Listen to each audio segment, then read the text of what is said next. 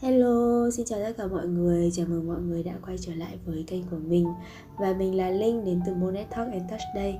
Ngày hôm nay chúng ta lại có một tập Deep Talk. Và tựa đề của tập này là làm thế nào để không chìm trong đau khổ nữa. Nghe nó hơi to tát, nó hơi siêu thực đúng không? Hơi xa vời, hơi khó đạt được đúng không? Nhưng mà lúc đầu mình còn định đặt tên là làm thế nào để luôn hạnh phúc hoặc là làm thế nào để không còn đau khổ. Nhưng mình thấy nó còn còn không đúng chính xác không sát được cái nghĩa với cả cái tập ngày hôm nay. Thế nên là mình mới thấy là chính xác nhất của nó là không còn đắm chìm trong đau khổ nữa.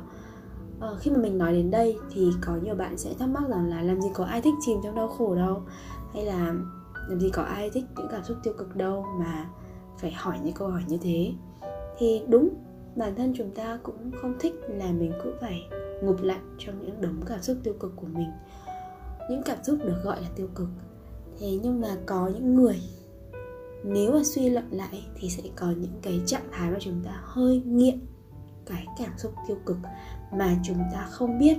Và để cho những cảm xúc đó kiểm soát mình và gây ra những cái phản ứng, những cái hành động không mong muốn và thiếu kiểm soát.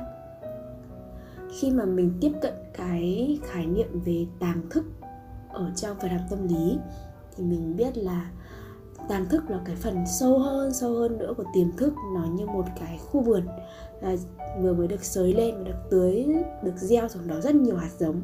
Hạt giống nào cũng có khả năng nảy mầm. Và người ta gọi những hạt giống đó là tâm khởi. Có nghĩa là uh, bạn sẽ có những hạt giống của buồn phiền những hạt giống của giận dữ những hạt giống của căng thẳng những hạt giống của đau khổ. Và chỉ cần bạn tưới tẩm đúng cách bón đúng cách thì sẽ có cái hạt này hạt kia nó nảy lên. Thì ví dụ nhé uh, mình thì thường hay nói rằng là những cái thứ gì đó ngoài kia khiến cho tôi cảm thấy tiêu cực đúng không?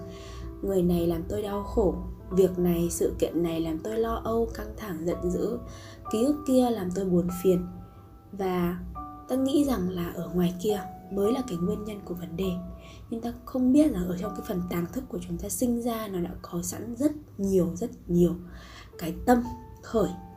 Và cùng cái tâm khởi buồn phiền đau khổ tiêu cực, chúng ta cũng có những cái tâm kiểu tâm tự tin, tâm mong mỏi, tâm vui vẻ, tâm thoải mái, tâm thanh tịnh. Và chúng ta lựa chọn bón phân nào, lựa chọn dung dưỡng cái gì? Thì nó sẽ mọc thành cây. Và khi nó đã mọc thành cây thì cái ngọn của nó có khả năng chạm đến phần ý thức và bộc phát ra bên ngoài. Thì có nghĩa là chúng ta không hẳn là bị những cái bên ngoài làm cho nảy sinh cảm xúc, mà thứ cảm xúc đó có hạt giống ở bên trong mình. Và những cái vấn đề ngoài kia là như một cái cớ như một cái tác nhân làm cho các cảm xúc bục lên. Thì đó sẽ là những cái nguyên nhân khiến cho chúng ta cảm thấy đau khổ cảm thấy tiêu cực. Vậy thì làm thế nào để không chìm trong những cái trạng thái đó nữa? Thì trước hết mình sẽ nói với nhau một chút về đau khổ hoặc là khổ sở. Thế thì như thế nào là khổ sở? Uhm, mình nhớ là ngày xưa mình có đọc rất là lâu rồi một cuốn sách mà đến bây giờ mỗi lần mà cần một cái thông điệp nào đó bất kỳ mà mình quá lười để trải tarot mình quá mệt mỏi tâm mình không tĩnh để mình đọc bài mình sẽ dở cái cuốn sách để ra mình lật một cái trang bất kỳ thì luôn luôn là những cái thông điệp mình cần nghe. Đó là cuốn hiểu về trái tim của thầy minh niệm. Thì trong chương trong cái cuốn sách đấy có một cái chương mà nói về đau khổ nói về khổ đau.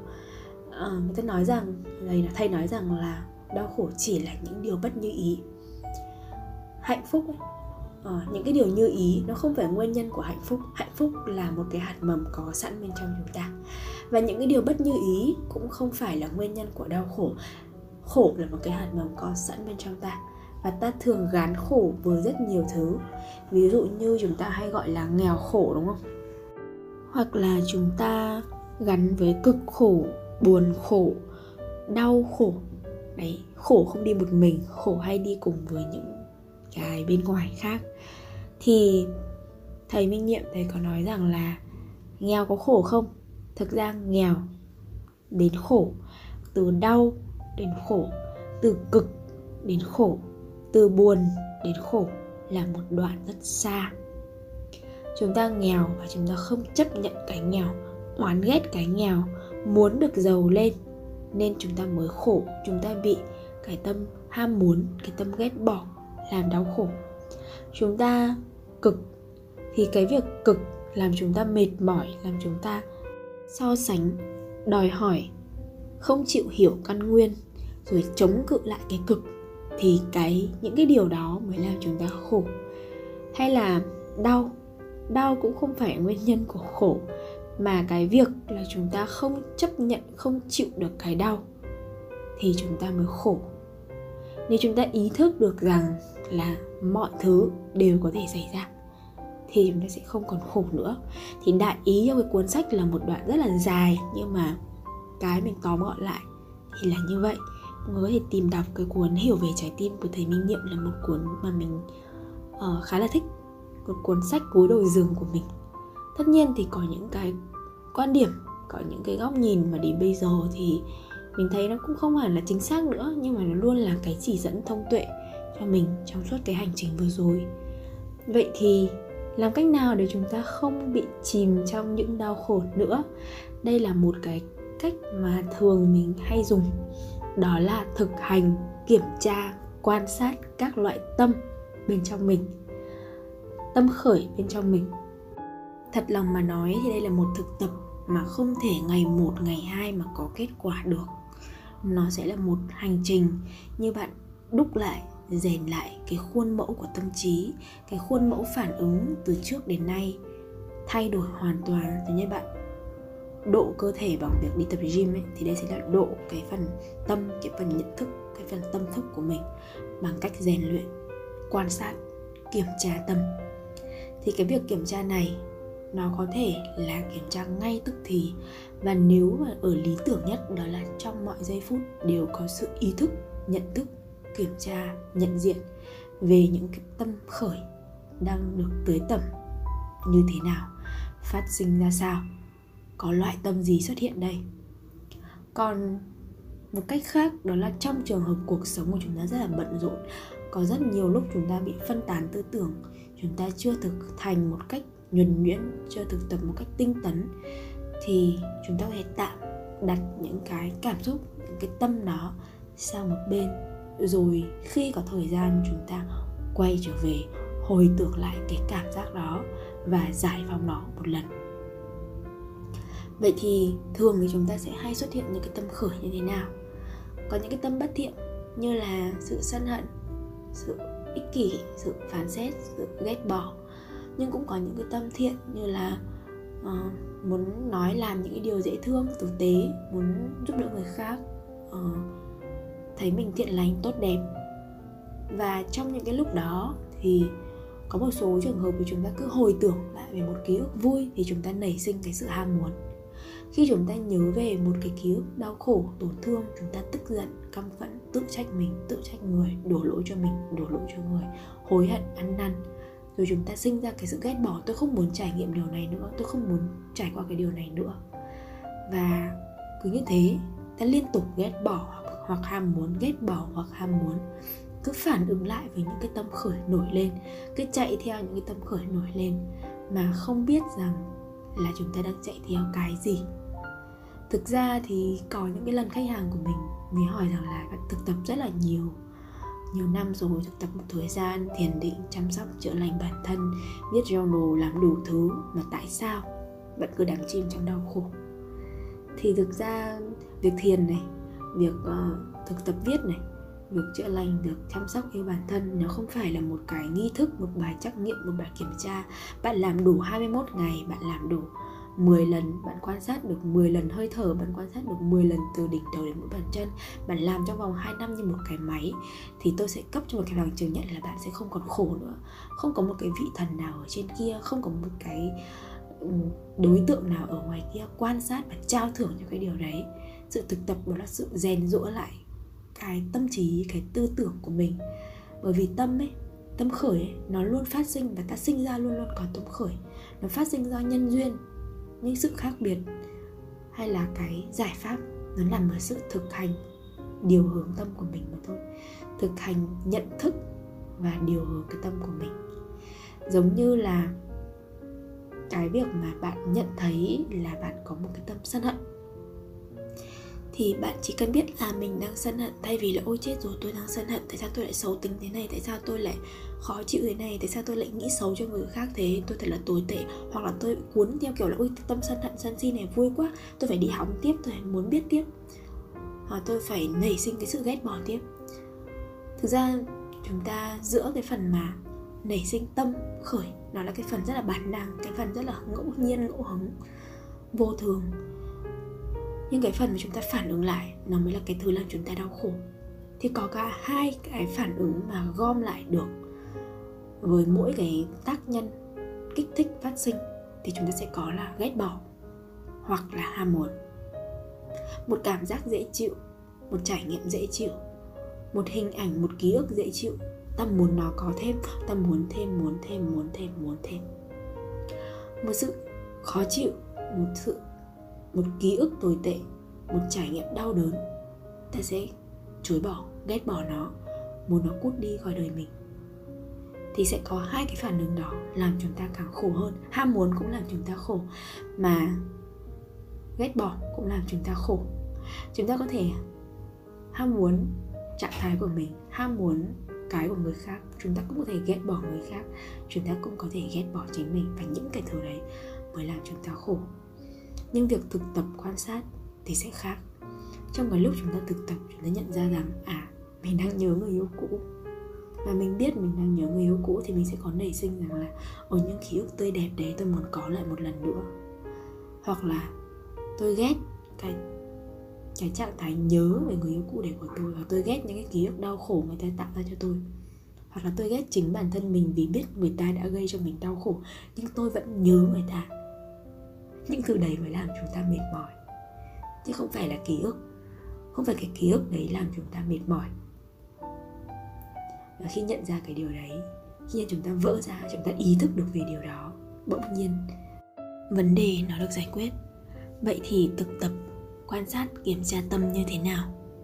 Đầu tiên, đó là chúng ta phải rèn cho cái tâm trí của mình có khả năng quan sát đã. Hãy bắt đầu chọn một cái mỏ neo phù hợp.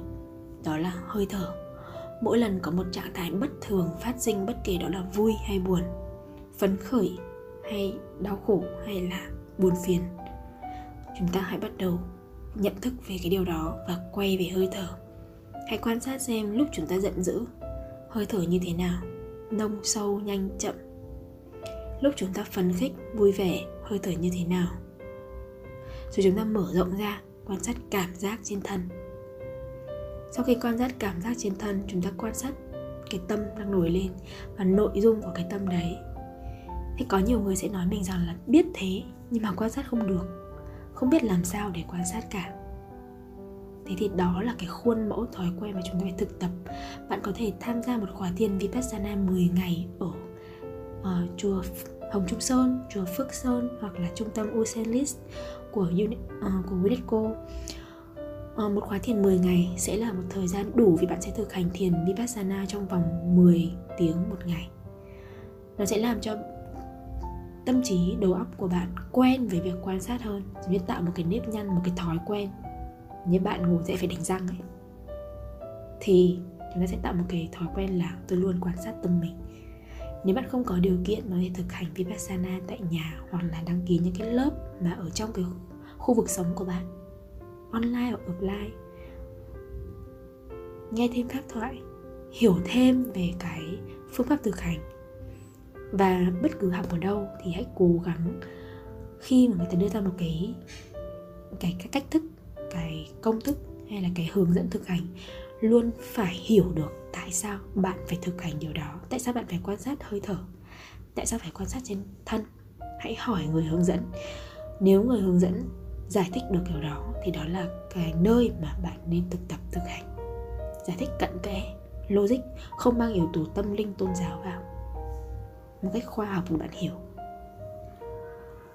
Hai là nếu như không có khả năng, không có thời gian đi thực hành vipassana, thực hành quan sát ừ, thiền tứ niệm xứ hay là thiền minh sát ấy, thì mình muốn giới thiệu các bạn một phương pháp, đó là phương pháp emotion free technique emotion free tapping technique. Uh, kỹ thuật gõ huyệt giải phóng cảm xúc. Đây là một kỹ thuật gồm hai phần. Phần emotion free tức là giải phóng cảm xúc. Và phần thứ hai là tapping thông qua gõ huyệt. Ở trên cơ thể của chúng ta sẽ được lưu trữ các cảm xúc các cảm xúc sang chấn ký ức được lưu trữ trên thân thể. Giống như cách là bạn đã từng ăn chanh và thấy chanh chua thì tự nhiên khi bạn thấy quả chanh lưỡi bạn tự động tiết ra cái nước bọt để bạn, như kiểu nó đang biết là nó đang sắp phải tiêu thụ cái quả chanh đó ấy. Hoặc là khi mà bạn bị, hay bị mẹ đánh bằng cái roi mây, thì bạn có thể nhìn thấy cái roi mây để bạn sẽ thấy hơi nhỏ nhói bông đó là một cách mà cơ thể lưu trữ những cái sang chấn, lưu trữ những cái cảm xúc, hay là bạn đã từng bị làm tổn thương một người nọ, thì nhiều khi gặp lại họ, bạn sẽ thấy trái tim đau đớn nếu như cái cảm xúc, cái vết thương đấy chưa được giải phóng vậy thì tapping tức là gõ vào một số cái điểm ở trên cơ thể để gọi cái cảm xúc ra. Với mỗi điểm hãy gọi một cảm xúc một uh, ký ức một hình ảnh bạn thấy một suy nghĩ bỗng nhiên xuất hiện một cảm giác trên cơ thể đột nhiên bạn quan sát thấy và không cần biết nó đúng hay sai. Có logic hay không logic miễn là ngay lúc đó nó nảy sinh bất kỳ hiện lên trong đầu bạn khách hàng của mình thực hiện phương pháp này đã từng rất ngạc nhiên bởi vì không hiểu tại sao trong đầu lại xuất hiện những cái hình ảnh ngớ ngẩn như có một cái người đầu đồng nói chuyện với bạn đấy. Có một cái cảm xúc cáu mà trong cái, cái không gian này không có gì cáu cả nhưng mà có một cơn cáu nó nổi lên tại vì cơn cáu nó luôn luôn ở đó. Bạn ấy đè nén thì cuộc sống hàng ngày bạn ấy đã quên đi. Thì trong giây phút đấy bạn chỉ cần nhận diện và gọi tên được ồ tôi đang cáu điên. Tôi đang cáu và cơn cáu này làm cái bụng của tôi sôi lên nóng lên đau ở cổ nghẹn ở cổ và thế là cảm xúc được giải phóng ra. Giải phóng chính là mình gọi ra. Chu kỳ của một cảm xúc đó là xuất hiện, mình nhận diện nó, đưa nó lên cao trào, rồi nó thoái trào. Vậy là bạn đã giải phóng xong. Thì cái phương pháp EFT này bạn có thể sử dụng khi mà ở trong một cái thời gian bạn chưa quan sát được tâm của mình, thì bạn có thể delay, đặt một cái deadline ở hôm nay tôi đang làm việc, tôi đang còn lên một cơn cáu với đồng nghiệp của mình nhưng mà bây giờ tôi không thể nào mà bùng phát cơn cáu đấy ra ngoài được. Vậy thì tôi thách nốt lại tối nay về tôi sẽ ngồi lại quan sát lại cơn cáu đẩy cơn cáu lên cao trào. Thì cái, ngay cái lúc đấy tôi muốn làm gì? Nhiều khi tôi muốn đứng ra cãi nhau với đồng nghiệp. Tôi muốn đánh nhau luôn. Vậy thì hãy trong tâm trí đẩy nó lên gọi cái cảm xúc lên cao trào nhận diện chính xác cái nhu cầu tại thời điểm đó là gì nhu cầu nào chưa được đáp ứng. Bởi vì cảm xúc là những chỉ dẫn cho bạn biết rằng nhu cầu đã được đáp ứng hay đang bị xâm phạm gọi ra giải phóng ra. Thì ngày mai bạn đi làm bạn nhìn đồng nghiệp của bạn bạn không còn cái cơn ấm ức của ngày hôm qua nữa. Thực hành này là một thực hành rất dễ thực làm tại nhà khi bạn biết kỹ thuật. À, có thể là mình sẽ sắp tới đây mình sẽ làm một cái workshop mình cũng không biết là có sắp xếp được không. Về kỹ thuật này hoặc nếu không thì mình giới thiệu mọi người lên youtube cái search là emotion free technique emotion free tapping technique và một số nơi các bạn cũng sẽ dạy giải phóng cảm xúc để thử học và có thêm một cái công cụ cho bản thân mình. Và cái công cụ thứ ba để mình luôn kiểm tra tâm. Nếu như mình không có thời gian, mình chưa quen với việc quan sát thường xuyên thực hành vipassana, thì hồi đấy mình làm một cái là reflective journal. Có nghĩa là mình viết cái nhật ký quan sát soi chiếu lại mỗi ngày của mình. Mình bắt đầu ngồi xuống viết theo kiểu rất là dở hơi trẻ con thôi ngày hôm nay mình đã dậy lúc mấy giờ? Lúc dậy xong mình làm gì? Trong lúc làm thì mình nghĩ đến cái gì? Thường thì trong một ngày bạn sẽ không nhớ được là bạn đã có một cái trải nghiệm gì trong nguyên là ngày hôm đấy đâu. Những cái thứ cảm xúc, những cái tâm nổi bật nhất khi bạn tua lại như một cái thước phim ấy, bạn sẽ nhớ nó ra. Một số bạn không thích viết thì có thể ngồi thiền và hồi tưởng lại mình đang ngồi trên một cái bãi cỏ, một cái bãi biển bất cứ một cái nào đấy thoải mái. Và hình dung có một cái màn hình chiếu trước mặt mình và nó đang chiếu lại cái nhân vật tức là mình trong cái ngày vừa rồi đã làm những cái việc gì. Thì bạn như đang xem phim lại cái ngày đó, bạn thấy được là cái nhân vật đang có những cảm xúc gì và có thể tua lại, dừng lại ở những cái cảm xúc mà bạn cảm thấy mình ấn tượng nhất, muốn tìm hiểu nhất, muốn giải phóng nhất và, hoặc là những cái tâm nảy sinh mà bạn nhận thức là, ồ, cái tâm khởi này, là tâm khởi thế nào? để quan sát, rồi giải phóng nó. Thì đó là ba cái cách mà mình thường làm để mình không bị chìm trong cái cảm xúc tiêu cực hay là những cái đau khổ nữa. Thế thì tại sao lại dùng ba phương pháp này thì nó sẽ không chìm? Thì có những trường hợp ấy, chúng ta có tâm khởi về một cảm xúc tức giận, ghen ghét, đố kỵ ờ, một cảm xúc bực bội. Thì thường chúng ta ý thức về nó, chúng ta ghét bỏ, chúng ta ham muốn và chúng ta rất rơi vào cái bẫy nghiện gặp sự ham muốn hoặc sự ghét bỏ đó, nghiện cảm xúc tiêu cực. Vậy thì nghiện cảm xúc tiêu cực nghiện đau khổ. Tại sao lại có? Có những người sẽ thắc mắc là ủa làm gì có cái chuyện này? Nhưng hãy thử hình dung nhé. Khi mà bạn dùng chất kích thích ấy, thì chất kích thích đó đi vào trong cơ thể gây ra các phản ứng và tạo cảm giác hưng phấn nhiều lần nhiều lần như vậy, cơ thể sẽ quen và đòi hỏi cơ chế đó phải được diễn ra thường xuyên vì nó đã quen rồi. Nếu không tự hưng phấn được, nếu không tự phiêu lưu được, nếu không tự thỏa mãn được, họ sẽ cần chất kích thích đưa vào cơ thể để đạt tới những cái cảm xúc mạnh như thế, những cái cảm giác mạnh như thế. Bác của mình nhá, là một người lệ thuộc vào thuốc tây. Nghe thì rất là ngớ ngẩn, nhưng mà thuốc tây là một cái loại mà khi mà mình đau đầu này, mình đau bụng này uống phát hết luôn kháng sinh đấy. Thì sau một thời gian bác mình dùng gần 27 năm đi làm, rất là căng thẳng và hay dùng, thì cứ không uống hoặc là cứ mỗi lần đuổi trở, trái gió đợt trở trời không uống vào được một cái là thấy nó bứt rứt không yên, làm một viên phát khỏe đi làm vườn ngày cái cảm giác hưng phấn, cái cảm giác mà thay đổi với cái phản ứng sinh hóa bên trong này, nó gây nghiện thì cũng như vậy, khi một cảm xúc mạnh mẽ, dữ dội xuất hiện như là sợ hãi, tức giận, đau khổ, ở bên trong cơ thể của chúng ta phát sinh ở từ cái phần tàng thức đi thẳng lên ý thức. Nó diễn ra một loạt các phản ứng sinh hóa như thế. Và khi cơ thể đã quen với điều đó, tâm trí sẽ tìm lý do để những phản ứng đó thường xuyên được diễn ra. Mình có những người bạn ấy mà họ có thể tự hại bản thân bằng cách dùng dao cắt những vết cắt trên da. Bởi khi cơ thể chảy máu, một số chất giảm đau trong cơ thể của chúng ta tự động tiết, khiến cho đối phương cảm thấy dễ chịu trong một thời gian ngắn khi mà cười ra trên người như thế. Và rồi họ cứ tiếp tục làm đau mình như vậy khi có một cái trạng thái đau đớn về mặt thể, về mặt tâm trí, tinh thần nổi lên, họ không chịu đựng được, họ cần một cái liều thuốc giảm đau, họ lại cứa vào cơ thể để nhận được một vài cái chất giảm đau tự động xuất hiện ở bên trong cơ thể, tìm được cái sự dễ chịu, ngắn hạn và họ làm một cách thường xuyên hơn, nghiện hơn. Nó cũng khá tương tự với việc đi xăm, nhưng mình không nói là xăm là không không tốt đâu, bởi vì trên người mình cũng có rất nhiều hình xăm. Thế nhưng mà ý là một số bạn sẽ khá là nghiện cái việc giỏ khuyên, xăm mà cảm thấy xăm không đau nhé mà lại thấy xăm rất sướng nhé thì cũng có thể là lúc đó là những cái lúc mà đau khổ mệt mỏi nhất, căng thẳng nhất. Tự nhiên họ muốn làm đau cơ thể để trong cơ thể tiết ra những cái chất làm dịu, nghiện cảm xúc tiêu cực cũng là một kiểu tự hại như thế. Mặc dù nó không có một cái vết cắt hữu hình nào, nhưng mà những cái vết cắt vô hình thông qua những cảm xúc tiêu cực cũng vô thức đủ để tạo ra những cái trạng thái như thế. Thế nên là có một số người thì mặc dù trải qua rất nhiều buổi làm việc với mình họ vẫn kể đi, kể lại cái chuyện cuộc đời đau khổ của họ. Cứ như là đó là cái chuyện đau khổ nhất cuộc đời, không ai đau khổ hơn họ cả. Vì họ nghiện sự đau khổ đó. Mỗi lần kể lại như vậy là một lần họ được đau, được thỏa mãn cơn nghiện của mình. Hoặc là thường ngày xưa khi mà họ hay kể thế, mọi người sẽ rất đồng cảm. Mọi người sẽ ôm ấp mọi người sẽ thương họ thì họ thấy cái cảm giác đấy rất là dễ chịu và họ sẽ bắt đầu bằng việc là kể đi kể lại. Không phải ý mình không phải là họ để nhận, cố tìm cái sự thương hại đâu, mà vô thức bên trong họ thấy rằng khi mà họ kể ra như thế thì tự nhiên có một cái trạng thái được phản hồi lại, dễ chịu bên trong họ ấy.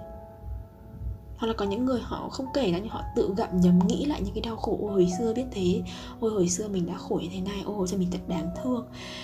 Để nuôi dưỡng, để dung dưỡng cái tôi ở bên trong thì đấy cũng có rất nhiều người mọi người có thể quan sát được là hoặc là chính bản thân mình đi. Có những lúc mà người chiều chuộng mình xem mình như công chúa nâng đỡ mình thì không thích lại thích những cái người trà đạp hành hạ mình những cái nơi đau khổ.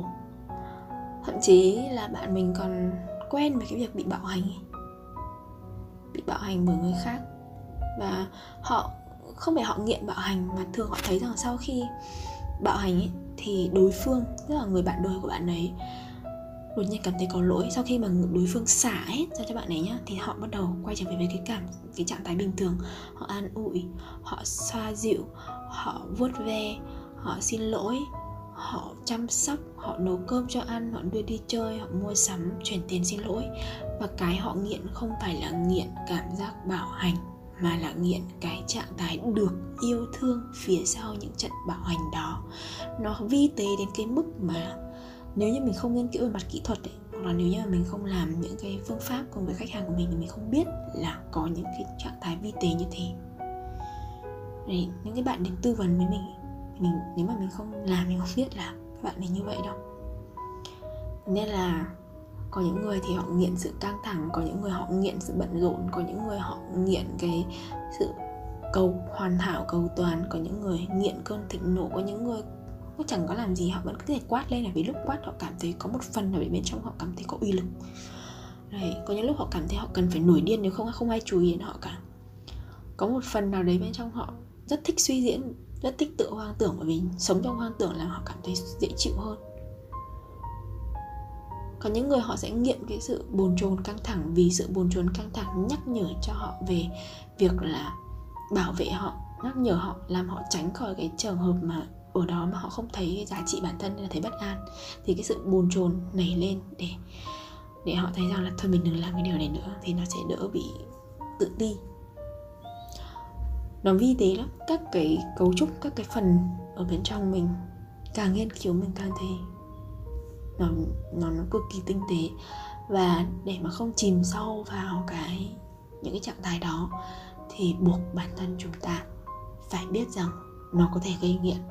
Cảm xúc tiêu cực cũng có thể gây nghiện, bởi vì lúc cảm xúc tiêu cực xuất hiện, cơ thể thông minh của chúng ta thường tạo ra một cái lớp màng, lớp phòng vệ những chất kích thích, những cái hormone, những chất sinh hóa làm cho chúng ta cảm thấy một phần nào đấy bên trong được làm dịu, được dễ chịu. Không phải là cả cơ thể nhưng mà một phần được dễ dễ chịu. Và chúng ta cứ nghiện như kiểu là nghiện uống thuốc. Nhưng mình nghĩ là cảm xúc tiêu cực thì không xấu.